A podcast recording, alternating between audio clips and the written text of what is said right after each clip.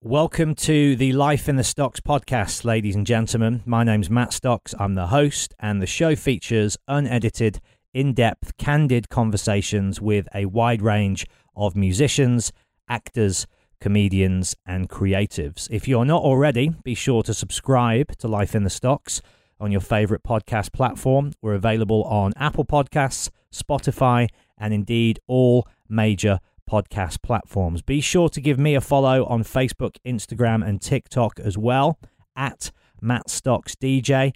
That way you can keep up to date with all of my live Q and A dates, my D J performances, and of course, who's coming up on the show as well. But without further ado, let's crack on with the show, shall we? Here we go. Hey there, it's Michelle Norris. I'm host of a podcast called Your Mama's Kitchen. When I travel, I'm usually looking for a way to find a taste of home when I'm not at home. And one of the things I love to do when I am at home is entertain. And Airbnb allows me to do that. When I was in California recently, I rented a house that had a great kitchen. And when we were sitting around the table, we're all thinking, we're in someone else's house. Someone could be in all of our homes as well. If you have a home, but you're not always at home, you have an Airbnb. Your home might be worth more than you think. Find out how much at airbnb.com slash host. Ready to pop the question? The jewelers at Blue Nile dot com have got sparkle down to a science with beautiful lab-grown diamonds worthy of your most brilliant moments. Their lab-grown diamonds are independently graded and guaranteed identical to natural diamonds, and they're ready to ship to your door. Go to Blue Nile dot com and use promo code LISTEN to get fifty dollars off your purchase of five hundred dollars or more. That's code LISTEN at Blue Nile dot com for fifty dollars off. Blue Nile dot com, code LISTEN.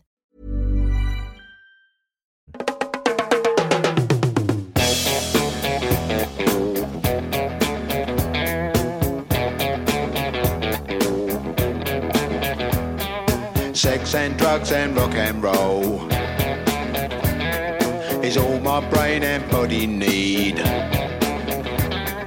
Sex and drugs and rock and roll.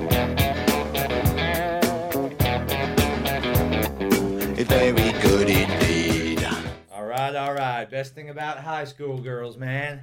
I get older, they stay the same age.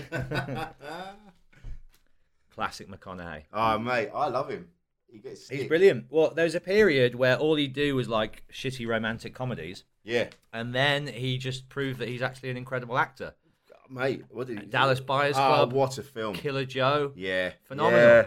Oh, dude. Even in um, Tropic Thunder. Yeah. Well, he's very self-aware, isn't he? When yeah. he's in fucking Wolf of Wall Street, he's doing that. Oh, yeah. Uh, like, he's he's aware of the Matthew McConaughey persona, and he can That's play right. up to it. Yeah, man. There was I a band. That. There was a band he was doing some shows with, and he's just shirtless playing bongos with them. I can't remember who it was. It was like the Dave Matthews Band or something like that. Right. He's just on stage with them. There's photos, and he's just like lost in the groove. You can tell he's someone who smokes a bit of weed, of course he does. Has a good time, yeah. and ain't afraid to send himself up, which is what right. I love. Because actors are rare breeds, aren't they? And some of them can be a little bit precious. Yeah, take it too seriously. Yeah, where he's talented enough to be able to. It's like being, it's like when you see Marx Brothers uh, playing the piano but playing it badly, like Les Dawson. You got to be able to play it well in order to play it badly, and that's the same as Matthew McConaughey. He's a fucking great actor, so he's able to fuck about with it. Yeah, and I love that. I love that. Yeah, there's that notion as well that you have to know the rules to know how to break them as well. So when yeah. people like dissect art, and you might think, oh, that's just scrappy and shit. It's like, no, they know that the formulaic approach is there and it can work, but that's it's it. more fun sometimes to play with that formula. Of course it is, man. It's nothing look, nothing better than breaking the rules, man. Breaking, they're there to be broken, right? Although I, I struggle with that. Do you? yeah. I'm, I I I get worried because I'm I will I, I get caught out. Like I, I like when I was a kid, you know, doing something silly, you know, it was again, it goes again. I'm a nice guy and blah blah blah, and then I do something daft and then get caught. So now I'm like, oh god, and it's, I'm going, oh, I can't, oh, so I've been a rule breaker. So oh, well, you have difficult. to deal with the consequences of your actions. Don't of course you, you do, and I'm a and if you're someone like who's that. a good person, then yeah. you don't want to be perceived as a bad person. Exactly, so man. You can't be writing checks that your ass can't cash. So where where did you grow up, brother? Where I was where up. was home for you as a, a wee lad? I grew up in, I was born in Bromley Hospital in Kent, uh, which was like Kent, South East London border. Ashford I, was where I was born. Really? Yeah. Oh, wow. Yeah, yeah. So I thought you were, because I was going to say, because you you said you're from Birmingham, but you haven't got the accent. Thank God. Sorry it's, to any Brummies listening. I can say I'm from here. It is, I think, the most unattractive accent on females and just one of the thickest accents on, on blokes. Wow. The, and uh, no disrespect. Huge. I'm from Birmingham. I can say it. And I haven't actively avoided the accent. It's not like I've gone to elocution lessons. No. Um, I think it's just, I moved to Solihull, which is an area of Birmingham, when I was two or three. Yeah. So I was born in Ashford, but then my parents moved from South up to the Midlands because my dad's job.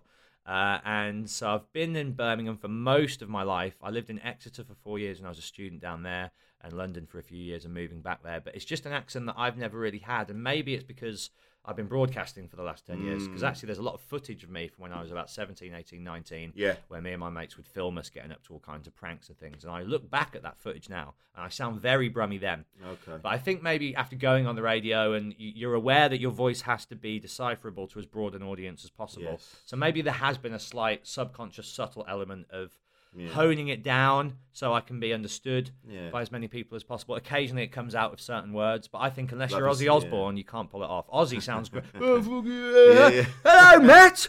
He's brilliant, but anyone else, but yeah, so sorry. No, no, Kent. You're right. But you're, yeah, so, so if you say like words like bath instead of bath. I, I say bath. Yeah. Yeah, I say, ah. where's the, and I actually say bathroom. Someone last night at the, oh, wow. the Glee Club was saying it's funny because I'm Amer- Oh, Ameri- Al LaBelle. I'm American, so I call the toilet the bathroom, and someone asked me, where's the toilet? I go, it's probably in the bathroom. Have you looked there? Brilliant. But I actually do say, if I'm in a pub, I do say, where's the bathroom, please? Yeah. I guess I'm a little bit posh, or I wish I was. Well, my, my brilliant ex-wife, uh, India. She so you was... have a healthy relationship, do you? Yeah, yeah, yeah. yeah. Oh, it's all good. Yeah, she's a classy lady, and she's she's... gone off, she's she's met someone great, and she's married and happy, and it's all beautiful, man. And uh, she's from Dadlington, which is just outside of uh, Leicester. Right. So she's got, and she went to good schools and, and did well, and you know, so she's got, she didn't really have that accent either, but every now and again she'd say grass and bath. Yeah. That's the only, that was the only telltale sign. After you've had a few drinks, maybe, with some hometown friends, then it definitely yeah. rises oh, to the surface. Or she'd say Bab. Yeah. She says, because yeah, everyone yeah. Bab. All right, Bab. All right, Bab. Yeah. yeah, I'm all right. Oh. Noddy Holder, he's actually another great Midlands hero. He is, and, yeah. And he, Dude, he, he went with Christmas without Noddy Holder. You're right. Do you know that they probably make, still to this day, I think about a million pounds a year off that Jesus. song, at least. They must do. Like they, they just live off the royalties of that one song alone. Amazing. And they were actually, they were the highest selling band for singles in yeah. the seventies in the U K. Really? In fact, that not a lot of people know. They were as big as the Beatles, because what they had was every football fan would be singing Slade down yeah, in the terraces. Yeah, yeah. And they, they just tapped into that. They were basically the Oasis of their day. Yeah. And Oasis wear, I think, that influence very proudly on their sleeve. Of course, They yeah. covered Come On Feel the Noise as yeah, well. Man. That's how but I first heard that song. Every seventies bloke. Yeah, they had as a fan, because they were a lads band, like they the were, seventies lads yeah. band, and they were huge. Mate, Slade. When I when I was a kid, I hated Slade. I wasn't bothered. It wasn't until later on, and I heard the cover by Oasis, and that's what made me go and back. At the and end, they're look. going "Yamo, come on, yeah, yeah. oh yeah, oh yam, yeah. a yam yam." That's what it's from. It? Yeah, yeah. Um, and it, it, yeah, and that's what made me go back and then discover Slade in Flame, and They're, they're a hard rock and roll band, man. Their early stuff is banging, yeah. man. And, and Sweet, we were saying earlier. Sweet as Sweet, well. Slade, Mud, all yeah. that seventies glam Cause stuff. Because you, you only know the one, you know the singles. Yeah. When you go back into it and check the, deep the albums, cuts. Fuck, man. And that Brilliant. Slade album cover where they're like that, and yeah, they've got yeah. it written on their fingers. Because they, they write out all the song titles as they pronounce them phonetically, don't they? That's it, yeah, yeah, yeah. So yeah. it's like, come on, feel come the noise, spelled C U M. Like, yeah. yeah, well, that was what when uh, Vic and Bob did them. Yeah. Like, get down and get with it. and I, so, yeah, so that's the thing, growing up, in I grew up in, in Orpington in Kent, uh, so not far from Bromley. Uh, which, you know, you had the Bromley contingent, you had Susie Sue, and you had Billy Idol, and all the like the punk, that, you know, the Bromley contingent being the punk mob. David Bowie, he's from he's from there, and and, and so it was, you know, I grew up in a very in- now I realise it's very interesting, but when I was growing up, it was just boring. It was just this small, small town, small satellite town outside London, not much going on, no scenes. It, you, it, it's one of those towns where you you just. London was everything. Yes, like, yeah. You were like, I cannot wait until Paul I'm Weller says London. That a lot, doesn't he? Yeah, he came exactly, from a yeah. similar kind We're of... Woking, yeah. yeah. And it's that you, your your entire life is, is is just focused on getting into London, doing London. And, and so when Manchester came along, that was like, we used to fantasize. I'd sit around and fantasise about, oh yeah, we'll get enough money to go to go to the Hacienda, you know, and shit like that when I was a kid. I'm glad we didn't when I hear what went on. Well, my dad's from Manchester. He was never into that scene, uh, but my cousin Lewis is probably about your age, late yeah. forties, and he used to go there all the time, and he's got all the stories. Yeah, yeah. And, yeah. you know, you can only imagine, well, it's, it's still in effect now, the positive rippling effect that that whole movement had yeah. on Manchester as a city. Culturally, yeah, it man. just completely rejuvenated the whole place.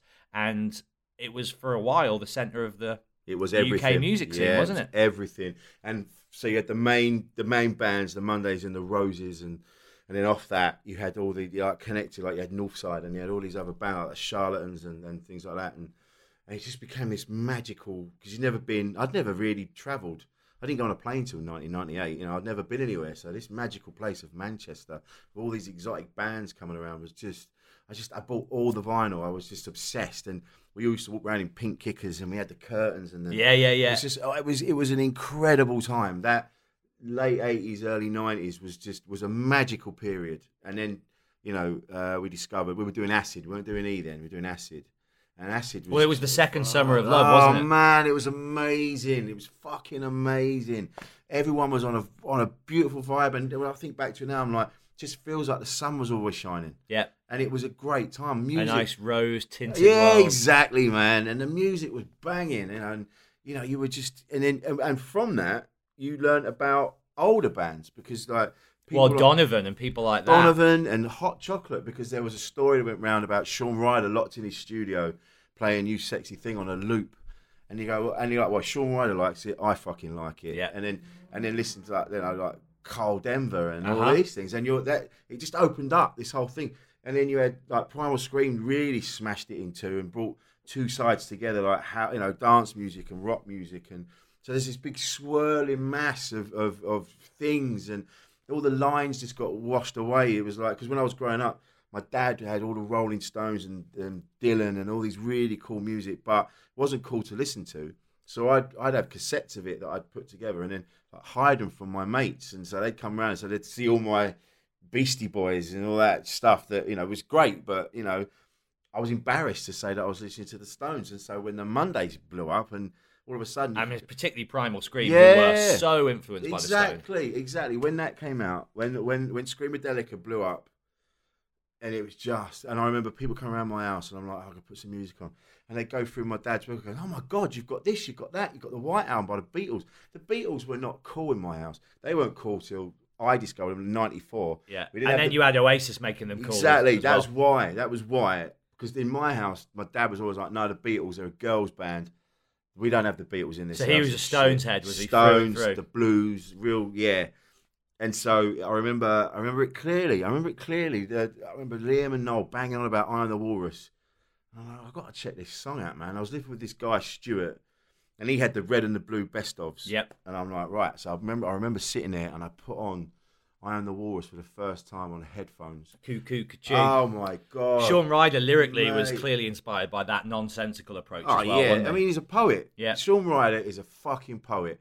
And there's some people that would just go, oh, no, he can't sing. No, he can't sing. But he's brilliant. But neither can Dylan or Neil no, Young. No, exactly, really. man. Of course not. And that the best singers can't sing. Yeah. I don't want to listen to Craig David. I don't. You, I don't care if you're note perfect. It's boring. Yeah. I want to listen to this dude. I want to listen to Mark E. Smith. I want to listen to these people that are more interesting rather than than you know. Yeah, they're idiosyncratic. Yeah. You go what? And straight away you go, that's Mark E. Smith. Yeah. That's who that is. You fucking know, you know, and I love that. Hit the north. Ah, oh, dude. Fucking Touch Sensitive, when that comes on, oh my God. I've been very lucky to have been able to have D J'd once or twice. And I have total respect for people like yourself that can do it, because it isn't just playing other people's music. Yeah, you've it's got to take people on the journey, haven't you? Chemistry. There's a way, because I remember doing it, and I remember putting Touch Sensitive on, and the place went fucking boom. And I was a god. Like, yeah, I fucking got this, like riding this wave. But then once you've got him, you've got to keep him. Exactly. And then you drop something else, and then people just go, fuck that. Yeah. And you're, oh my God, I've lost the floor. Because people on a dance floor are so fickle, and the sooner you learn the lesson that it's not about being cool or elitist, it's about exactly. just, the trick is getting yeah. the girls on the dance floor, and then yeah. the guys follow. And so, and so many songs. I, yeah. Well, I've been at parties, and I know people that they're putting on music that they want to listen to. Yeah. No, no, no, no, no. You've got to find a happy balance between what you want to hear and what they want to hear. There's no point you just putting on fucking Rare, Kinks, B-sides, because they might not want to dig that. Yep. They want something. They want to listen to Groovers in the Heart by uh-huh, D-Light. Oh, dude. What an album that is. Banger. Yeah, it's a great it's album, a great man. Album. Yeah. And so that taught me. We used to, where it started, I used to work for these brilliant lads selling T-shirts at Glastonbury and all these other festivals. And so we'd have this really... Was it legal, or were you one of the guys outside? No, no, no, it was proper. It, it was proper. All, it was inside. they, uh, it was like festival shirts. Long sleeve of five, a ten pound your uds. Oh, no, this was, it was like, it was, these were T-shirirts with like cops take drugs written on them. And right, shit right, like cool, that. Yeah. So it was like festival T-shirts. Well, that was the other thing so. with that movement, wasn't there, was uh, a brand awareness. People were into slogans and certain yeah, brands. Yeah, and, which again... Like, fashion yeah. had a whole revival, didn't yeah, it? Yeah, yeah, well, that was it. And I mean, that, if you look back, you know, I'm not into football, but I see... The the, there's, the I love the, the fact that football and, and music and fashion, there's a Venn diagram of these things, yeah. and you see. I remember uh, there was a great film, Away Days, which I, you know, I, I like I say, I'm not into football, but that is one of my favourite films because it wasn't. It's not just about the football; it's about the culture around it, and the and the and the relationship between the two two lads that are in it. Like, like they said, it was quite homoerotic. There was a because the mate, this like this main dude in this football gang that this young lad wanted to be in. He's like, you know, and we've all been there. Like, oh, I want to be with the cool kids. I want yeah. to be with the cool kids. Someone you idolise yeah. and look up to. And then it turns out that this this main dude, when he when he goes round to his house and and it, it's he goes, yeah, he goes, well, I'm into that, but it's, he goes, it's not for you, man. It's fucking shit. We should get to Berlin and we should listen to this. And he's playing him. He's playing him. Um, Low by David Bowie. Yeah, and yeah. Joy Division yeah. and all that. And it's like, it's like alternative to to the football stuff. And you know, it's such a fucking good film. And then you got the other side of it. There's a bit where they all walk around the corner in slow motion.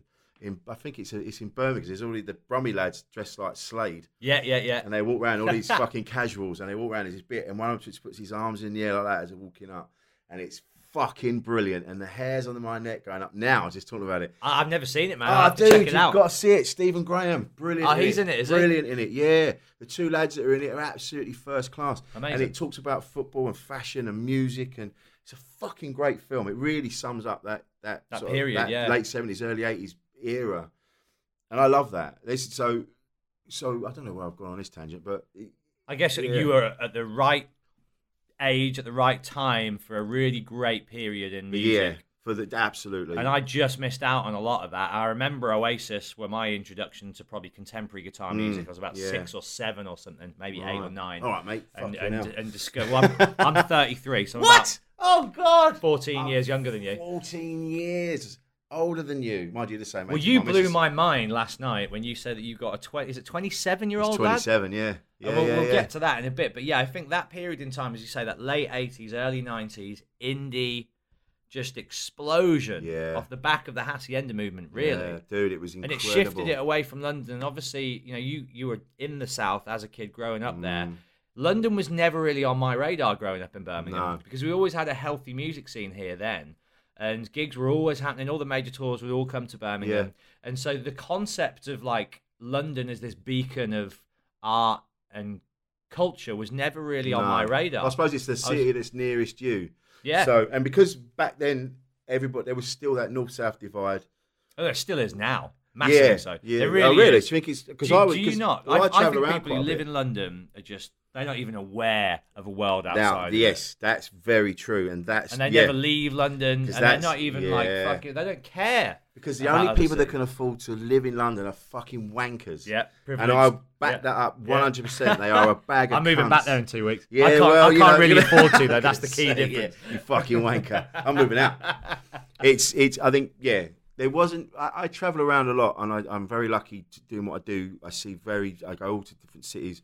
I love Sheffield. I love Leeds. Dude, I'm getting yeah. tour envy being in your hotel room now because this just reminds me of being on the road. Oh, mate. And I, I love it for that reason. Leeds, Sheffield, Manchester, Bristol, yeah. Newcastle, Glasgow. Yeah. Go, going to these cities that all have their unique individual strengths yeah. and character. That's it. And I do find, and it, I, I'm sure you'll agree, that the further north you get, the friendlier people get. Yeah, as man. Well. Yeah, because it's you cold. You can make friends with strangers. It's super cold, quick. And you want to stay warm. This right? is why the, this is why the accent changes as you go, as you go up. This was told. I was remember having this conversation with Rob that I used to do the T-shirt store with.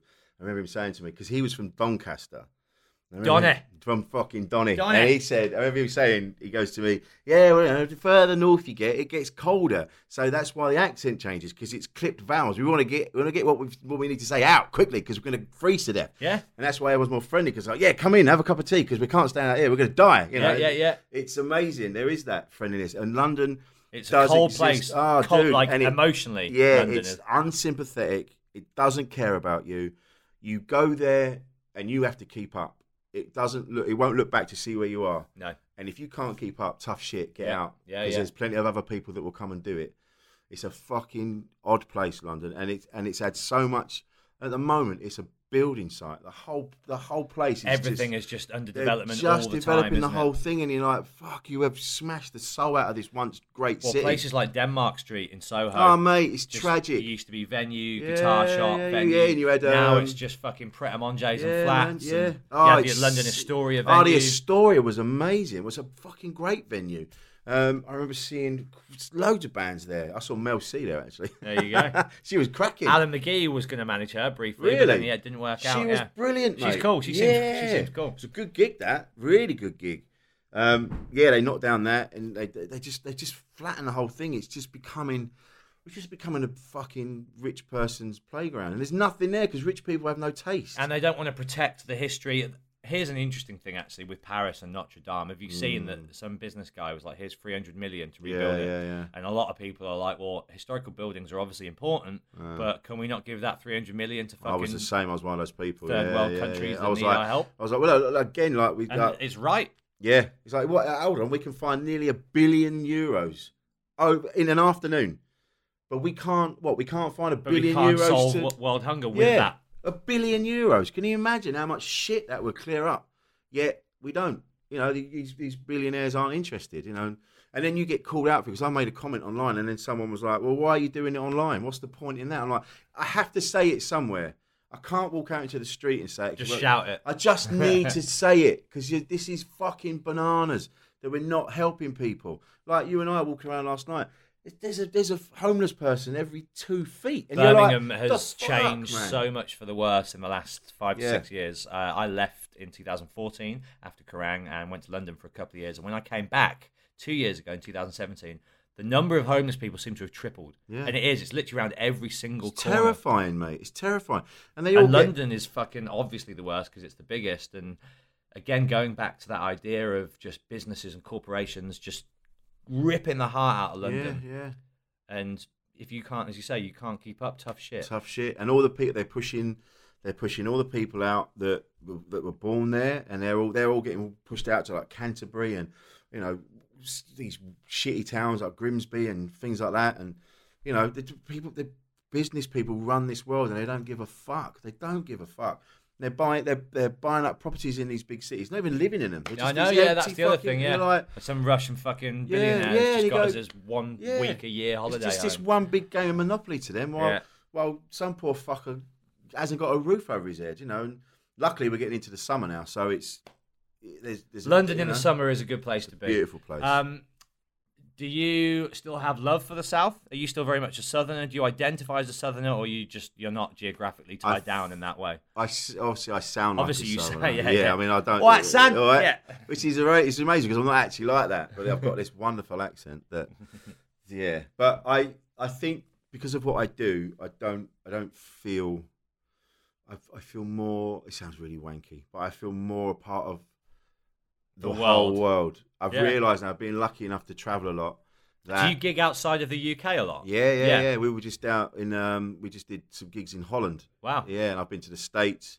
I've been to the Middle East. Uh, the Middle East? Yeah, we did some gigs for the troops and oh, stuff right like that. And that was cool. That was a, went to Kabul and all that shit. And I bet they're the most generous audience, right? Because they just want to fucking be entertained yeah, and yeah, taken yeah. out They're just happy, shit. just happy to see you. Yeah. And there's and part of that as well, you go, oh, I'm, I'm like morally, I'm like, oh, I'm, making, yeah. I'm making money from war, yeah, yeah, yeah. A, a war that shouldn't be happening. And And you're like, oh God, well, yeah, I've got, I've got bills to pay, and you know. But it's the same as like a caterer going out there. Do you know what I mean? It's like yeah, same. You, yeah, these, they still deserve entertainment and need yeah, food. Yeah, yeah, yeah. And you shouldn't feel guilty that you're because you're no. not capitalizing on it. Do you know what no. I mean? You're you're giving them as much as you're getting financially. You're giving yeah. them something that's going to get them through the fucking yeah. next few days. And, and once you when you talk to them to the men and women that are out there, and you, you have a conversation with them, and they're, they're the same. They're like, yeah, we get it, but this is what we signed up for. You know, we didn't really have, it's not really all I wanted to do, but there wasn't a lot of options, and this is a good career, and blah, blah, blah. And, and so you get there on a human level, and you realise, oh, yeah, we're all, we're all hustling. We're all, all,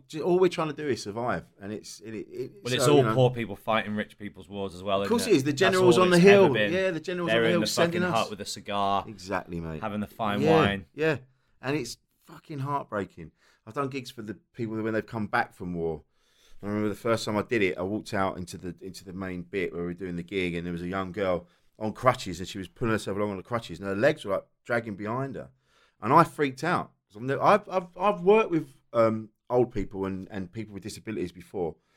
I've never seen someone that I'm like, a human being did that to you. You yeah. got blown up. And I went back in the office, and Angie, the woman who runs the C S C, was in there. She goes, "You're all right." I went, "Yeah, yeah, I'm just, I just need a minute because I've not seen this before, and it's fucking." It's too much. She was like, yeah, yeah, you'll be all right. They're just, they're just people. They've just had a bad thing happen to them. I'm like, oh yeah, you're right, you're right. And went out there, and then it was fine. But you know, fuck. As you say though, it's something that's been inflicted by another human rather yeah. than just you're born with a disability. Exactly. And which, which I know is weird, but is, yeah, it puts a different spin on it. Of course, because you see the absolute fucking brutality that the human yeah. race is capable of. Oh mate, human beings, man. I know we love and hate in equal measure, and you know, and it's we're. We're just animals, really. We just we got conscious, you know, got a consciousness, so we know we're we're aware of ourselves, mm-hmm. which other animals aren't so much, I suppose. But we're still fucking animals. It's, half of us want to kill the other. Well, half we're arguably the worst animal in the whole kingdom, aren't we? Yeah, yeah, exactly. Like, yeah, I mean, we are just a scourge on the air. We are just raging through it. We are wiping out, you know. Like, whole... do other animals kill and rape? Ducks, just, like, do they? I think ducks do you know, rape. Do they? And dolphins. Dolphins, right? Dolphins, and, sadistic, do they? Sadistic fuckers. I thought yeah. dolphins, but were that's cool. because they're, I think, almost as highly evolved as well. Not almost, but they're more highly evolved than most other animals. They're, yeah, they're right. as close to us in the animal kingdom. Yeah, I heard so, that. So yeah. that's why they've got that rapiness in them. Because it is take, mad, isn't it? You can't imagine it. Like a tiger going to kill a bison or whatever they're hunting in the fucking Serengeti, wherever they are, and then just leaving the body. Do you know what I mean? They're not killing for pleasure or sport. No, no, no. They're killing because they want to eat and survive. That's right. Yeah. We're the only fuckers that do that, aren't we? Oh man, we are fucked. So, how did you get into comedy? What was the inspiration? Um, I'd always loved. Did you grow up inspired by certain comedians, or did you just have a, um, a funny side to you from a young age that you wanted to explore I, more? I never, I never in a million years thought that I'd be a comic. That was something that other people did. It's like being in a band. That never occurred to me that because I you loved, can make a living from yeah, it. Yeah, I loved music. I wanted to be a drummer. Um, my dad said it. My drumming sounds like someone pushing a shed down the stairs. But I, but it never occurred to me that was other other people did that, and it was only till was it as easy to get into when you started as it? I've had is a, now, or is it harder now? Oh, it's harder now. It's harder God, now because yeah, there's so many, so many people wanting to do it.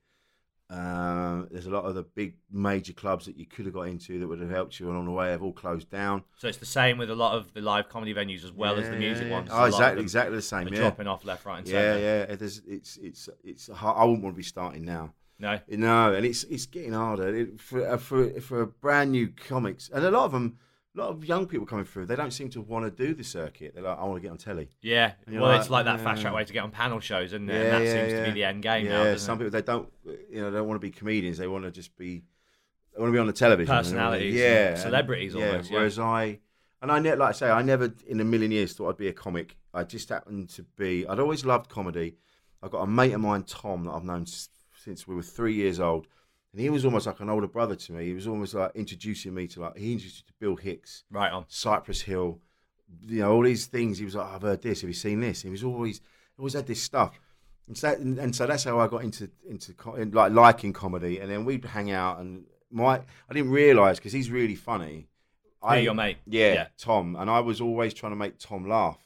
And if I got Tom to laugh, it was a real buzz. And then I realised I was making a few people laugh. I was like, oh, I quite like that. And that was it. That was it. Didn't go any further. And then I'd had this major breakup later on. I, I, it was this girl. I loved her deeply. And it all went to shit because we were taking drugs and being fucking assholes. Ended up, I was working at a funeral director's. Uh, so it was a very dark time. It was winter. I'm back at my mum's. I was just about to turn thirty. And I'm like, oh, this is fucking shit. And I was That's all the, the elements right oh, there, isn't it? Funeral oh, home, mate. Back at your mum's, oh, single. It was so bad. And then and I you've still, got kids at this point as yeah, well. Yeah, so I've got kids, and, and so I'm dealing with the mum and, and, and that and the guilt of not being with them and all that shit, and it's all going on. And I remember being in the canteen of the the, uh, the funeral directors, and I turned the page over in this newspaper, and there was this, this advert for Up the Creek. Bar people needed. And I'm like, well, I've, I've worked in a pub before. I can do that. I worked at a Lazy Toad in Beckenham.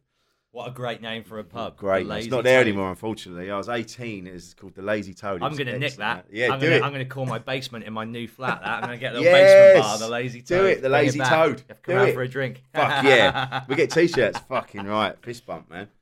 So I, so I went, oh, I can do that. So I remember ringing them up.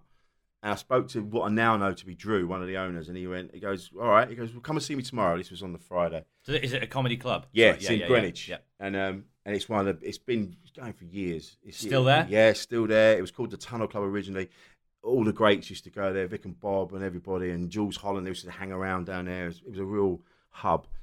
Um, so I get there, and Drew meets me, and he's like, oh, he goes, oh, he goes, oh okay, yeah, come through. So he goes, right, this is where we do the comedy. I'm like, oh, brilliant. You know, people are coming in. It's Friday night. It's getting ready for club night. Takes through to the bar. He goes, right, that's the bar. He goes, you can pull a pint. I mean, yeah, yeah, yeah. He goes, all right, start tomorrow. I'm like, really? He went, yeah, yeah, yeah, that's it. That's all you, you can pull do. A pint? Yeah, you're yeah, in. You're in. Brilliant. I was like, oh, right, okay, you're in. Yeah, you're welcome to watch the comedy. I'm like, oh, okay, thanks very much. So he goes off, and I'm stood there. It's got to be the best bar job. It was, it store. was fucking amazing. I got to you see. You just entertained every night, aren't you? Mate, I used to see, this when, so this was in two thousand one. January two thousand one, so people like Jimmy Carr, were, they weren't famous yet, they'd come down and doing their stuff, and, and, and Michael McIntyre was on in the middle, and you know, and people were just, you know, they were just, they were, it was fucking great, it was amazing, I was like, I love this, this is incredible, and then getting friendly with a few comics, and then Rob Rouse, another comic, he's in Upstart Crow at the minute, and he was going, I think you'd be good at comedy, Rich, I'm like, I don't know, man, he goes, yeah, he goes, you've got that glint in your eye, he goes, I think you should give it a bash. Then I became friends with another guy called Silky, and Silky had his own clubs. And Silky and uh, one day we were in a, I was running Up the Creek. By now I'd moved to Maidstone. There's another one in Maidstone. I was the manager of that. Having a drink afterwards in this crappy club, and he just went. Um, he goes, he goes, he goes. I think you should do it. I'm like, oh yeah, I don't know, I don't know. He goes, right, your first gig is on this date. It's in two months' time. You can't back out. You got to do it. It's in, it's in Bam. Uh, it was in where was it? It was in Oxford. It was which is which was uh, it's on Cowley Road, the Bullingdon, which is a great music venue. And he goes right, and that's when you that's you've got to do it. You can't back out. And for two that's months, that's the I push sh- you need, isn't yeah, it? Yeah, I no shit my pants. Yeah, did the gig, did two and a half minutes of the five I was supposed two to do. Two and a half. Yeah, I was supposed oh, to do five. Didn't...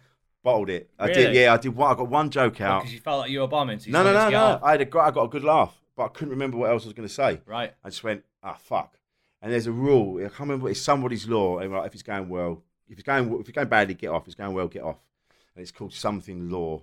And as I'm on, Silky's voice came over the over the, the house speakers, and he just went blah blah law. I went, oh yeah yeah, bye. And I got off, and he went, yeah, yes, good. You're going to be the resident open spot every month. You're going to be in this gig. Like, fuck. Off the back of one show, off just that, like that. Yeah, because we were mates. He went, yeah. He goes, he goes. I reckon you can do this. You've got to come back. And he had me doing that, and then he put me on in his clubs in Bert, Banbury. Put me on all of his clubs in Wales. Is that where and, you're going tomorrow on the way back? Yeah, I yeah. know. It's, it's, it is next door to where it used to be. Right. Yeah. So, yeah. So that was how it started. I got I was mates with Silky. He gave me all my first gigs. Um, my ex-girlfriend, Marilyn, was running Up the Creek that they had in Croydon. And they were going to close it on a Friday. And Marilyn said, look, don't close it. Why don't we do this? Why don't we get Rich to M C every Friday for cheap? That gives him stage time. We get established act either end, new in the middle. That keeps your costs down. That keeps it open. Everyone's happy. And so I did that. And so she got me doing that every Friday. I'd go down and M C that. And then because I was MCing Up the Creek, and they didn't know the arrangement we had out, like outside of the club. They didn't know I was doing it for cheap, and I wasn't really hadn't been going very long. They'd be like, "Oh, you do Up the Creek? Oh, well, come and do this." So then I got in with the backyard. I got in with the comedy caf. I got in with jonglers. I got in with all these. And before I knew it, like three years in, I'm getting I'm getting paid work. All of a sudden, I've gone from just like that. That's... one hundred quid a week. It took me three years to get from one hundred quid a week to like to like six, seven, eight hundred quid a week, and it was massive. And it and it just snowballed from there. And all of a sudden, I'm fourteen years in, and I've never looked back. It's it's it's amazing, and I never even knew I was going to be a comic. That's the main thing. I didn't know. You never sat down one no. day and went, "I'm going to go for this." It just was an organic it just, evolution. Yeah, and because I've got kids, it was like I have to make this work. Yeah, yeah. I remember you telling me last night. Yeah, yeah. yeah. It's that financial drive, that hunger. Yeah, yeah. This has to work. I'm now forty-seven. I don't have another choice. This has yeah, to I'm work. Yeah, I'm fucking unemployable at this yeah, stage. Yeah, what of course, else man. I, I ain't going. My desk could be upside down by lunchtime. I cannot go back to a normal job. So I'm fucked. This has to work. And so people say, what's your drive?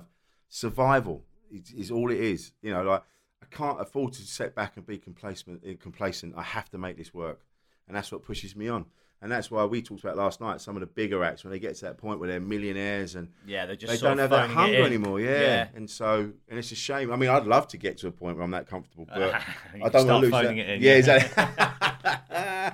But I don't want to lose that. I'd hate to lose that that drive. Hiring for your small business? If you're not looking for professionals on LinkedIn, you're looking in the wrong place. That's like looking for your car keys in a fish tank. LinkedIn helps you hire professionals you can't find anywhere else, even those who aren't actively searching for a new job but might be open to the perfect role. In a given month, over seventy percent of LinkedIn users don't even visit other leading job sites. So start looking in the right place. With LinkedIn, you can hire professionals like a professional. Post your free job on linkedin dot com slash people today. Ready to pop the question? The jewelers at Blue Nile dot com have got sparkle down to a science with beautiful lab-grown diamonds worthy of your most brilliant moments. Their lab-grown diamonds are independently graded and guaranteed identical to natural diamonds, and they're ready to ship to your door. Go to Blue Nile dot com and use promo code LISTEN to get fifty dollars off your purchase of five hundred dollars or more. That's code LISTEN at Blue Nile dot com for fifty dollars off. Blue Nile dot com, code LISTEN. Hey there, it's Michelle Norris. I'm host of a podcast called Your Mama's Kitchen. When I travel, I'm usually looking for a way to find a taste of home when I'm not at home. And one of the things I love to do when I am at home is entertain. And Airbnb allows me to do that. When I was in California recently, I rented a house that had a great kitchen. And when we were sitting around the table, we're all thinking, we're in someone else's house. Someone could be in all of our homes as well. If you have a home, but you're not always at home, you have an Airbnb. Your home might be worth more than you think. Find out how much at airbnb dot com slash host. I think when you go to a certain length of time with the hunger still there, it never goes. Mm, yeah. yeah. Because a lot of people become successful quite quickly. Yeah. Oh, this is easy. And you sort of, you know, you throwing the towel a little bit to some extent, and it happens with bands a lot. You know, bands that get massive on that first album, mm, oh, it God, doesn't yeah. really happen anymore, but you know, they get super famous super quick, and then mm. you just see the quality dip. Like Guns N' Roses, bands like that, you know, they came out the gate so strong, yeah, and then I guess drugs and fucking all egos and all of that, of course, rips yeah. it all apart. Uh, it's obviously a very solitary existence, and I know because I do a lot of DJing, and it's yeah. the same thing. I'm on tour, and it's just me in hotel rooms, on trains. You know, you get a lot of downtime, a lot of time to think. Obviously, as a comic, that's good because you have a lot of time to write. Yeah. Do you get lonely? Yes. Yeah? Very much so. And it's that's why when I get to a hotel room, I put all my stuff out nice. I, I always, I've I'm, seen he's got all his gear like hung uh, up yeah. like he's at home. Yeah. I unpack my bag, and so I'm all comfy. And then and then I keep myself busy. Like I'll read or I'll write stuff. Try, try not to be on my phone too much because there's that, you know, you get caught in this loop of masturbation and fucking social media, and you're like, oh God, and then you start getting depressed because you've, you've you've spunked all the zinc out your body, you know. So you're, and so it's it's important. I try and, you know, I haven't today, but I know tomorrow I'm gonna have a day where I'm out of the hotel, and then I'm gonna be hanging around waiting for my other gig. So there'll be a whole day of out. Well, there's so. also a lot of um, waiting. Oh and, God, you know, yeah. Because you know you have a show to do, your mind's on it all day, yeah, yeah, yeah. and it's for me in terms of nerves, the build up. And the wait is the worst part. Mm. Once you're on stage, it's all gone, isn't it? Yeah, I, it's gone. From, do you still get the nerves? It's not so much nerves. It's I get. I've realised now. I used to think it was nerves. But it's not. I'm. I'm. I'm anxious to get on because I because I love doing it. Yeah. yeah, it's excitement. I love it, and I'm really. If I haven't, my missus says this. If I haven't got a gig, I'm shocking. My ex-wife used to say that all the time. She's like, "If you haven't got a gig, you're unbearable." Really? What, you just down? Because I live for that. Yeah, I'm, I just. Because I love doing it. I yeah. love making people laugh. It's such a fucking buzz. It's the greatest gift that the world has, I think. Being able to make people, yeah. Yeah, because yeah. you can, and it had been a while. I got to watch you last night for the first time and loved it, and it had been a while since I'd been to a comedy club as uh, a, like a guest. Mm. I've done a couple in the last year myself, performances. Oh, yeah. And how um, did that feel? How did you... Uh, for me, the first one was the best. The first one was yeah. great. I did it in L A. Nice. And what I found was my sense of humour and my material, if you will, was probably better suited to yeah. an American audience because it's a bit more alternative, a bit more rock and roll. Yeah, yeah, yeah. And I noticed this last night as well, and maybe you could comment further on it, but it seems to me that a lot of U K... comedy nights and comedy clubs aren't so much people who are actually interested in comedy. It's just like a night out for a gang, a birthday party, yeah. an event. And then it really is like the most democratic form of entertainment because it's like back to that Shakespearean age yeah. where you're really, it's without being like using a negative word, the peasants. Do, do you know what I mean? Trolls, do you yeah. know, do you know what I mean? It's your basic blank yeah. blanket of just people, the public, the general public, yes. as opposed to Man of War are playing around the corner tonight. Everybody in that room is going to probably have a Man of War t-shirt yeah, on, yeah, so a lot of that and they're today. fully invested in it. Whereas with comedy shows, it's just like, oh, you know, I just thought I'd come along because mm. everyone else is doing it, and yeah. so you don't. They're not on side to, from the start. Yeah. So you've yeah, got to yeah. fight and you've got to win them. Yeah. And with L A, I just got them straight away, and it went great. And then I did three more shows, uh, all in Birmingham, all at the Actress and Bishop. Um, I guess amateur nights that me and two friends put on. Yeah. Uh, my friend was like, we should just start doing a comedy night at my pub.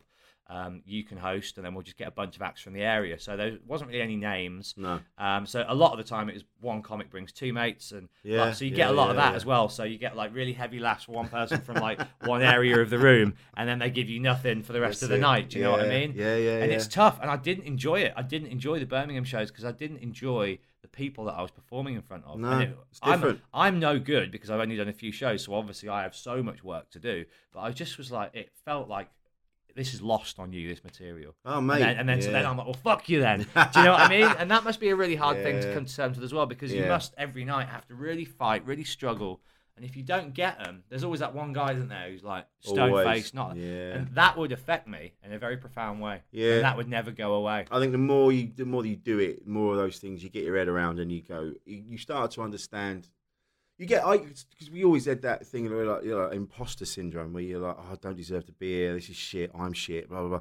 You get to a point. You have that many good gigs. You start. You, you suddenly, start riding you, that wave. Yeah. Don't you? Suddenly you go, oh no, actually, no, I'm actually good at this. I've earned my place where I'm at now. I, I've earned. I've earned it. I'm. A, I should be in this green room because I've worked really hard to get there, and that changes. So that that you get that, but. Those gigs, those gigs with the three people sat there, they're what build. They, you know, you because you you you're trying to. You go, okay, that was shit. I need to, I need to work out how to survive in those rooms. Yes, well, it's all yeah. about the process of improvement, yeah, isn't exactly. it? And That's it's an ongoing, yeah. continuous yeah, thing. Man. And those shit gigs are what inform you and make you a better performer. That's it, man. It's like if and you've they, got yeah. the minerals to carry on. Exactly, and you know after your first gig whether you want to do it again. Yeah, I always say that to people. They say, "You got any advice?" I go, "I don't, not really, but just go and do it. You have to go and do a gig. If you, if anyone listens to this and you're like, oh, I want to get into comedy." No point sitting there going, oh, I really want to get into comedy. Go and do it. Spending months writing and yeah, rewriting. Yeah, yeah. And, go and yeah. do it. Go to a gig. Go and do it. Go and find an open, an open mic night somewhere. Get up on stage and do it. And then after that first gig, I guarantee you, you will know if you want to do it again yeah. or if you'll never want to set foot up there again. It was interesting when with you, because I said to you, you said, how did it go, your first one? Yeah, yeah, like, yeah. Oh, it was brilliant. And you were really buzzing. And I was like, oh, yeah, brilliant. Oh, no, so that one as well, the one that you messaged me on was a festival in right. uh, Bath that my friend put on. Okay. It was just like a hippy-dippy music right, festival. Right, right. And that one actually went really great because, yeah. you know, there's like sort of a kind of Bristolian, That's let's it, have a yeah, bit of a dab yeah, of M D M A. Like, although it was a family event, they were a bit loose and alternative. So that one actually went really well as yeah. well. But it was the ones in the pub when it's, as I say, yeah. a bit more of that. That's it. Let's get our shirt. Yeah. And it's the way people dress up for it as well. Do you know oh, what I mean? No. And like they're going out fucking clubbing. Do you know what I mean? I'm like, but what the is, fuck? Yeah. Well, there, there is this. I mean, the Glees are, are really good clubs. Like they bridge that gap between, yes, people that big groups of people that are going out on the lash and they're, they're going out to, for comedy first. Yes. As a preamble to their yeah. to the clubbing that they're going to do later on. Um, but they've also got, they also attract um, proper comedy savvy, you know, fans of comedy. So they're really in that, they really bridge that gap between those two things. There used to be clubs like Jonglers that were really all about the people on the lash. There was, that's all it was. It yeah. was all geared to stags, hens. Yeah. and I'm no disrespect to them, because without them, I wouldn't. I, they helped me get to where I am now, and, and they, you know, they paid they paid my right, but bills and shit like that. Disrespect to the clientele who yeah. are coming in without any respect for the art form. Yeah, not giving a fuck. They're like, oh, yeah, yeah, and then they're getting fucked off because of food shit or whatever. Yeah. You know, cause... and they're talking throughout yeah, sets and shit yeah, like that, yeah. and that must yeah. be fucking distracting and yeah. annoying as hell. Well, those there was clubs, none of that no. last night. No, well, this is the thing. This is what I'm saying. Like the Glee and the Comedy Store, uh, Comedia as well in Brighton and Bath. They're very well policed. They've got great security, and they and you know, and the M C will go on and go, right, no talking, no this, no that. You know, have fun, but don't be cunts. Yeah. And if they do, if they do become cunts, then the the, the, the staff there, the door people will come in and they'll either, they'll give you a couple of warnings, and then they will just chuck you out. And those are the best clubs when they when they're, there's there's there's been somewhere there's been no one there, and it's been fucking unruly. As a compere, you can't. What are some of your it. worst experiences of that? Oh mate, there was one, and this guy threatened to punch me in the head. He like didn't shout it out across no, the room. No, no, he didn't even do that. He was there was a big table of guys, and he was sat with his back to me, and the rest of the table were looking. And I wasn't smashing it. I was doing all right, you know. I was, I was on, I was on first, and I've not been going. I've only been going a few years, so. And then I saw this guy, and I'm like, mate, you know, you're not going to turn around. And he just leaned over to his mate and said loud enough that I could hear. He's like, "Tell him to fuck off. I'm going to punch him in the fucking head." And I went, "You're going to punch me in the head?" And he just looked at me and went, "Yeah, I fucking am." I was like, oh, God. And then I lost the room, lost the room completely. And the door staff were outside. They were fucking talking. So I'm trapped, you know. I'm like, oh, God, I'm getting my head punched in. And I came off, and the main, the guy that runs the place, he was like, oh, how was that? I went, guy just fucking threatened me. He went, oh, well, it happens. And then just fucked off. He's, he's a cunt, actually. Yeah. his, his name's Dave True. Hey, name and shame. Yeah, fucking Dave True. Go fuck yourself, you cunt. So, yeah, I've been very lucky. I've not had any mad Have you ever been... assaulted? No, I've no? Been, no, I've been lucky. Is that common or not? I know it's not common, but I know people that have had glasses thrown at them, and glasses um, thrown at Jim them. Jeffries became a name. I love him. Off the back of that, you know, he got punched at Comedy Store in Manchester, and that kind of elevated his name. Well, sometimes up, it can know. help you out, can't it? Like that brilliant Bill Burr bit we were talking about. Oh last yeah, night, yeah, yeah. Where he goes on stage, he goes, "You fucking, I got ten more minutes," and he just goes to town on the yeah. crowd. And about a third of the way through, you can feel the tide turn. That's it. And he starts to win them over. And he wins them over. By the end, they're counting down with him. There's certain people who can get away with that and do that. There's certain people who their whole shtick is that they just berate the audience, like yeah. a Frankie Boyle type. Yeah. He's obviously yeah. changed his style a bit in recent years, but you know those people. There's almost like it's a badge of honor yeah. if you're taking the piss out of, isn't it? So people there's, almost yeah. expect it, and if they get it, they're a bit like, yeah. I, I was roasted. Like that's it. Yeah, there's a fine line. You have to be careful. Like last night, for instance, there was that guy in the front row. Well, you were chatting to him at the end, and yeah, he was like, "Singing your best yeah, mate." Yeah, yeah, that's it. And he no, he was fine. That one I was talking to. There was another one on the other side. That yeah, yeah, stone face, stone face the entire night, all night. Just didn't want to be there. Didn't, and I knew that straight away when I was talking to him. I was like, "I'm not going to keep going with this. He's yeah. uncomfortable. This is going to make everyone else uncomfortable." This is already a tricky room because they were fucking lifeless at the top. They were. I had to really work hard, but. Yeah, you know, I've seen other acts where they'll just hammer that into the floor, and you're like, dude, leave him alone. That's not going to end well. It's reflecting badly on you. And in the end, I've seen it. Yeah, I've seen it. They stood up and go, right, I will fucking kill you, you cunt. You know, and there's the act like, oh, I was only joking. I was only joking. Like, mate, you fucking asked for that because yeah. you didn't leave him alone. Yeah, leave him alone. It's all very well having a bit of a laugh with the, with the audience and taking the piss a little bit, but you've got to do it in a way that you don't want to be mean spirited. No, exactly. They've paid money. Yeah, they've paid money. They're here for a show, not to have you fucking. Tell them their life shit. Yeah. You know, it's, it's, it's, you have a bit of charm and a bit of this, but I'm lucky I, I, I get away with murder. So the thing that drew me towards it, and when I moved to London, I want to try and get back into it and try my hand out at doing a bit more is, we've touched on it a couple of times, but I'd like to go in specifically on that. The idea of creating a momentum mm. and controlling it and owning it. Because as you say, like a band... They've got the amplification and the set list yeah. and all the points, and you have to be a pretty shit live band to not get the room mm, on side. Yeah. You know, here's my set list. I'm just going to perform them as they are. You're going to sing along. It yeah. can be quite an easy thing sometimes if you've got an arsenal of hits to just get out there and fucking yeah. go through the numbers, right? Whereas with comedy, you have to take ownership of that room, and you've got to, as you say, read the vibe mm, and direct yeah. it and shape it. And that, for me, is the greatest feeling doing it yeah um and the hardest thing in the world. It's such a skill. It's such a like subtle, incredibly multifaceted, multi-layered yeah. thing to be able to do. You're basically directing yeah and you've got to be able to come up with material that is palatable to the entire room to the entire room Every, and they've all, all got yeah. different political beliefs, yeah, different yeah, tastes, interests, yeah. personalities, and you can't please everyone. There'll be people there that It's, it's different when you're on a bill like like like you saw last night, where there's you know there's there's four different acts on. Very different as well. Very all different. Very different. Exactly. So someone's everyone's going to get something that they like. Yeah. You know, and so is that the goal yeah. when people are putting together these bills? Yeah. They try and make yeah. it as varied. Make as it possible. as varied. Make it as diverse as possible, and yeah, make it interesting, because you know for years it was always you'd have like four bald blokes in suits talking about their divorce, and you're yeah, like, yeah, yeah, yeah, no, yeah, I need yeah. more than that, and yeah. that's what's happening now. There is a big, there's a major change going on, which is brilliant, absolutely brilliant. And again, that's another reason why you've got to keep fighting, and you got to keep, because now, um, you know, I'm a straight white dude. Yeah, it's, like, it's not fucking easy for it's me now. It's not very fashionable. And I'm not, yeah, and I'm not complaining. I'm not going, oh, poor me. Be, is exactly. It? You're like, oh shit, yeah, I need to up my game and keep in it, because it's very easy now. They go, yeah, we don't need you now, mate. We're going to do this now, and other people are getting chances. And you go, yeah. So in order to stay in the game, you got, you've got to keep going. You've got to work really and hard. Like, yeah, man. Worth.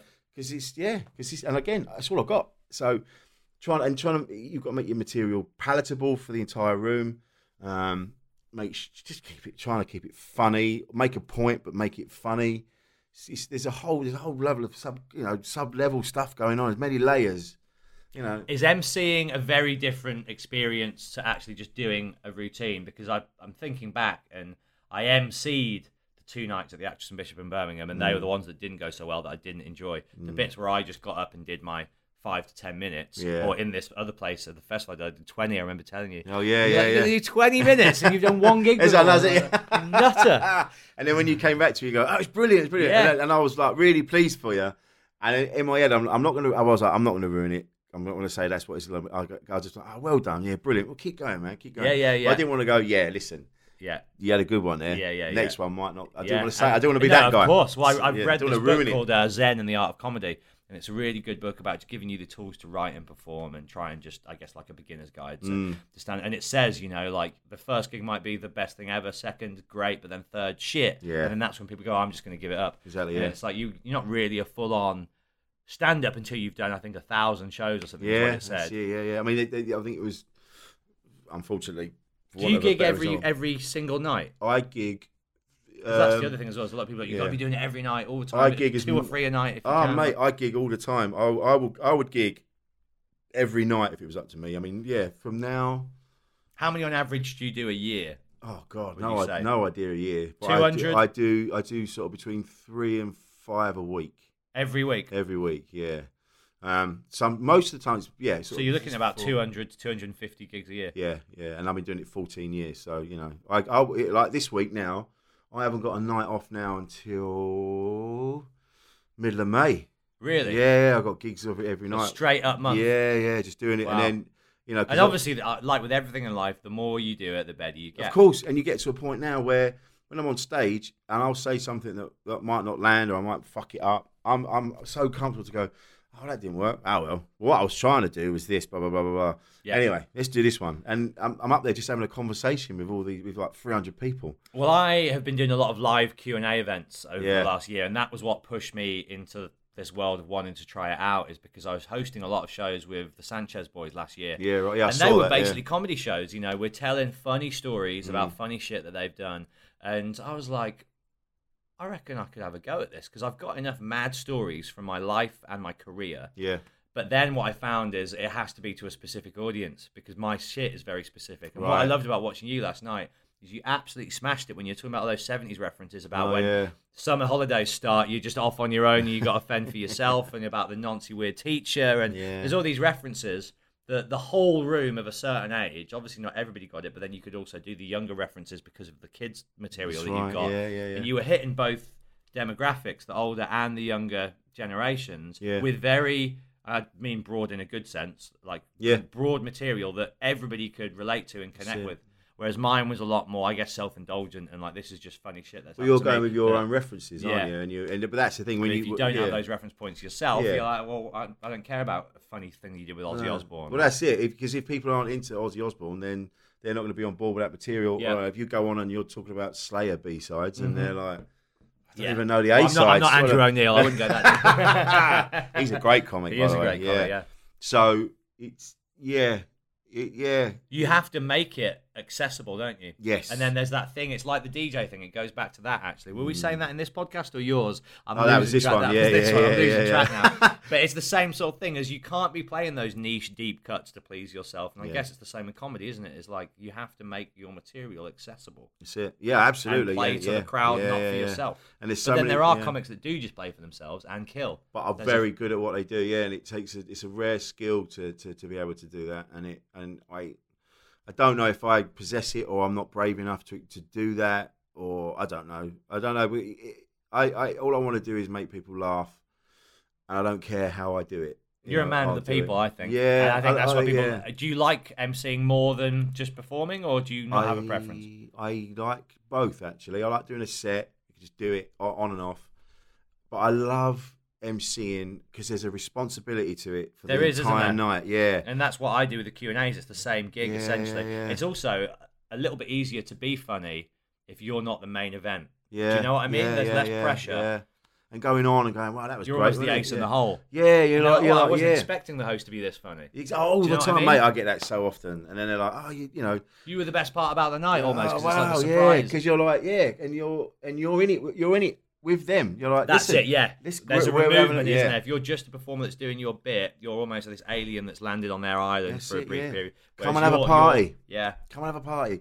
Is when you're emceeing, listen, come with me. I'm going to have a really good time. I've got some brilliant acts. Yeah. Come with me, have a really good time. At the end of it, they go, wow, I'm so glad I came with you. I go, no, it was great, wasn't it? Let's do it again another time.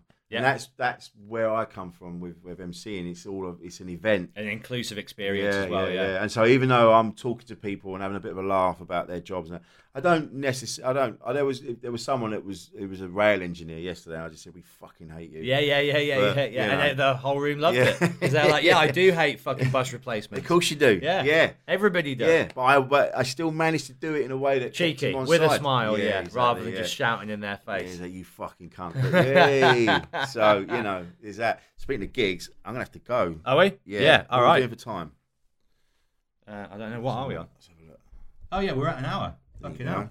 Seamless. Yeah. Very, very quick. Yeah, topic. Got, oh yeah, wanna, yeah, got, we got, wanna, yeah, we got time. I want to hone in on. Yeah, man. Give me a peek behind the curtain into the green room world of comics because it's an area that fascinates me. I've been to a lot of music events where I've been backstage. Yes. And I know that world inside and out. Yeah.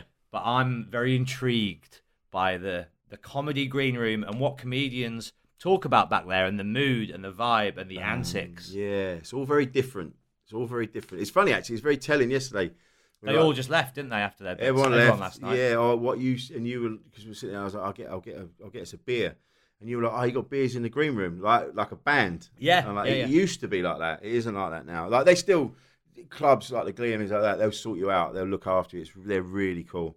There's a lot of places now you you, you know they they don't do that anymore. But um, the, the green rooms are very different. It all depends who's in there because you know you've got you've got people that you get on with, with really well. You've got people that you don't really know that well because you don't see them very often. Uh, but it's still civil. There's very few people on the circuit that are cunts.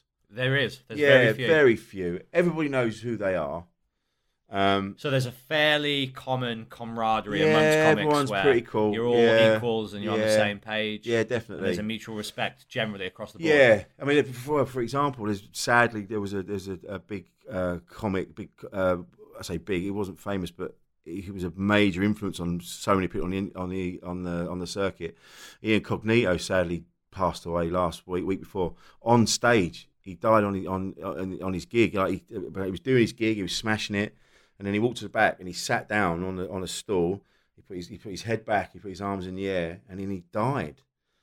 And that was and, and people thought it was part of the act. Yeah, they all thought it was part of that, like Tommy Cooper all yeah. those years ago. And and that the, the the outpouring of sadness across the circuit online. Everyone was talking about uh, Cogsy. Really, it was like, oh yeah, we there is still a love there for each other, and we still give a fuck. There is that. There is a, like I say, there's a couple of cunts, but you, you know, they you tolerate them and it doesn't matter. They're everywhere. On the whole, everyone's pretty cool. And you go into green rooms and it's, and, you know, we might be talking about what's been going on lately, or we might be talking about um, whatever. You know, you're having a laugh backstage. Like last night, I was having a real laugh with Susie McCabe. She's brilliant. She's fucking great, man. We're having a right laugh, and you know, and Al My partner got the dogs. I got the guys with diabetes. So there's that, and it's and it's lovely. And sometimes you have a drink afterwards if you if you're away from home, or or you know you you, you know you just go, you do your gig and then you leave. But who are the party animals on the scene? Um, are there any left? Was the eighties as well a lot the case that people would just be sat around just carving up rails? was, that, was that common practice back then? Well, I, I missed all that. It Did wasn't you? yeah when I when I got into comedy, it was all bottles of water and five year plans. But now it's all, you know, that's it was like. But back then. In the nineties, what, a lot of A A people. A lot of well, mate, it was just littered with coke, and you know, right. I remember there's a there's a comic. I don't know if to name him. uh, Glenn Wool. Fuck it, Glenn Wool is one of my best. He's one of my favourite comics. I love Glenn Wool, and there's a story about him being off his fucking head on pills, and uh, to the point where halfway through his set, someone had to go on stage and turn him round because he was talking to the curtain. I love shit like that. Yeah. Yeah. But is that kind of gone? Yeah. Like well, like know, it is in the music industry, because now obviously people would just film it on their phone, stick yeah, it on YouTube yeah, or Facebook, yeah, it goes yeah. viral, and then their career's drastically yeah. fucking damaged, well, isn't it? There's that, and then you have to you have like, again, you know, there's there are there's fewer uh, comedy places like fewer places on bills than there are comedians. So you really you can't afford to be to be, seen, to be fucked. If you go into a green room now and you're doing lines of Charlie off the fucking off the menu, they're not going to book you. They're like, "Oh, you're a liability, and I can't have that." Whereas back in the day, you know, it like, yeah, it was like, yeah, accepted fucking, as part yeah. Of it. And it, so it just changes now. It's more, it's more work based. You just, you have. It's all about being a professional, and yeah, afterwards you can get hammered. Afterwards you can go and do whatever you want to do. But in the moment of the gig, you have to take it seriously, and that's the difference now. You know, we're not doing lines of Charlie and. There are party animals out there, but they don't do it at gigs. They go off and they'll do it. You know. Have you partied with anyone? Tom Slade is a mate of mine, Canadian comic, one of the best in the business yeah. as well. He and I have been pretty fucked. I remember him. He came back to mine. I used to live in Greenwich with my again with my ex-wife, and um, we got back. We having a few drinks, and he went. He goes, "Oh, have you got anything else?" I'm like, "Oh, I've got this fucking horrible speed that my mate gave me. You know, let's do that." I'm like, "Oh God, anyway." So we're doing it. I end up losing my mind, and I'm like, I've got to go to bed. I've lost the plot. I don't know what I'm doing. Tom ends up ringing his mum back in Canada on his mobile phone for three hours. and he's, I had to come out and go, Tom, man, you got, mate, you're going to up, you're going to wake up all the flats. Chill out. As I'm stood there naked, just off my fucking head. I've partied with many people, but it's always been separate. Yeah. To, to, to you know, to the, to the, the so. The show's the show. Yeah, the show's the show. Then after that, you you do whatever you want. And you can get fucked up, like you do a gig Friday, go and get pissed or whatever you got to do on the Friday night afterwards. You got a gig Saturday. Do you find it hard performing hungover? Yeah. It's a struggle, isn't it? Yeah, that's like last night. I had a couple of drinks. You've got to be sharp. Yeah, I can't do it. I can't do it hungover. It would be awful. Would it really? Yeah, yeah, yeah. I'll just be phoning it in, and it. Then I don't have a good gig, and then the audience can feel it, and you know it's not fair. If, especially if you're emceeing, yeah. it's not fair on the other acts. If you're just walking up going, "Oh fuck, man, I'm fucked," because yeah. it's your responsibility to get the night into a certain place where the acts can come on and then ride that wave and, and do the best that they can be, the be the best comedians they can be. And if you're fucking it up in between, you're just up, you're just ruining it for everybody. So, yeah, you have to be more professional, which is a shame. I heard some stories. I'd love to, love to, yeah. Dude, pleasure. Thanks, man. Oh, this is the first double podcast I've ever done. It's been a long day, hasn't it? It's been, it's been a great day. Well, I was thinking on the way here, I was like, I'm so grateful for what I get to do for a living. Because oh, absolutely. If I had to do just a regular job, there's certain days where, you know, I'm a bit tired, a bit jaded, like me, I'm talking about this, a bit hungover. And it's like, hang on, what I'm about to go and do is chat to my mate for a couple of hours. Exactly. And it's it's such a blessing, and yeah, I love it. But we can do and, this uh, and we can... Congratulations with all the fucking success so far, oh, and thanks, keep man. Going with the podcast.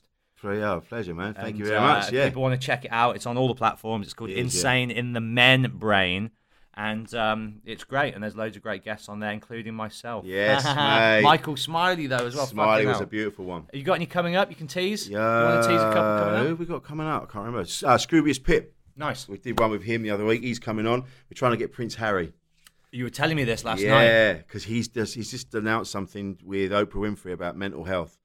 And because my podcast is a lot about mental health, we were like, right, let's email him. So we, we my missus put the word out, does anyone have any contact details? Someone came back and went, yep, here you go. So we're going to, it obviously goes through someone, it doesn't go directly to him, but yeah, we're yeah. going to, yeah, we're trying to get Prince Harry. Fingers crossed, mate, because yeah. once you've got him on, as I learned with John Lydon, and that's way fucking higher than yeah, that, man. Is it opens doors and gets other guests a lot more excited and exactly. willing to come on the show. Exactly. Fucking, uh, one of the royal families being on. Yeah, man. Do you know what I mean? They're going to come flooding. Of course that, they so. Are. We'll get Iggy Pop, pair of us. Fucking hey. uh, good luck tonight. Thanks, man. Hi, I'm Daniel, founder of Pretty Litter. Cats and cat owners deserve better than any old-fashioned litter. That's why I teamed up with scientists and veterinarians to create Pretty Litter. Its innovative crystal formula has superior odor control and weighs up to eighty percent less than clay litter. Pretty Litter even monitors health by changing colors to help detect early signs of potential illness. It's the world's smartest kitty litter. Go to pretty litter dot com and use code ACAST for twenty percent off your first order and a free cat toy. Terms and conditions apply. See site for details. Even when we're on a budget, we still deserve nice things. Quince is a place to scoop up stunning high-end goods for fifty to eighty percent less than similar brands. They have buttery soft cashmere sweaters starting at fifty dollars, luxurious Italian leather bags, and so much more. Plus, Quince only works with factories that use safe, ethical, and responsible manufacturing. Get the high-end goods you'll love without the high price tag with Quince. Go to quince dot com slash style for free shipping and three sixty-five day returns.